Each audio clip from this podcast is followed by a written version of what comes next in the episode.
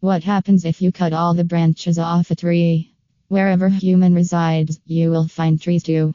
Trees improve the quality of the air we breathe and make our surroundings look aesthetically pleasing.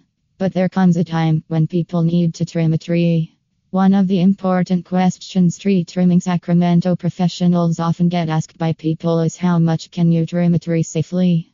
Or what will happen if I cut all the branches off a tree while trimming? Will a tree die if you cut the top off? At what speed tree branches will grow back? Will they grow back? The answer to all of these questions depends on varied factors. I cut off tree branches too much. If a tree has lost too many of its branches, it can become weak and be at the risk of dying from the stress. Trees need their branches to store food. The leaves are used for food production. How would a tree feed itself when it has no leaves? Thus, a tree can die if pruned too much. Not pruned a tree correctly.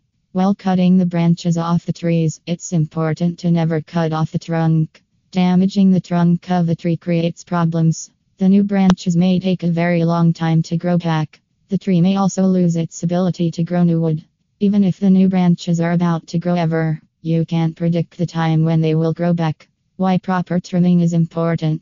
The safe practice of tree trimming is not to trim a tree more than 25% of the tree's canopy at one time. More than that, a tree needs to be trimmed correctly.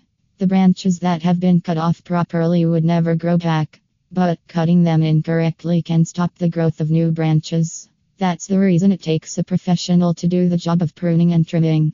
If you mistakenly cut off the buds while cutting branches, the buds may never germinate and grow to branches. If you want to prune or trim your trees grown in your landscape design in Sacramento, hire tree care experts as they know how to do it safely and without any further tree issues. Topping is bad for trees. Tree topping is that activity which is considered harmful to the trees. A lot of people might cut off the top of the tree up to its trunk to deal with the problem of tree branches falling off the ground after a storm. But topping injures a tree and makes it weak. It disfigures it and can even lead to tree removal Sacramento requirements. Even the branches that may grow back after topping are never going to be the same as the initial branches. The new branches are going to be weaker and the tree wouldn't remain resilient like before. If you want to restore a tree after topping, get in touch with a certified arborist.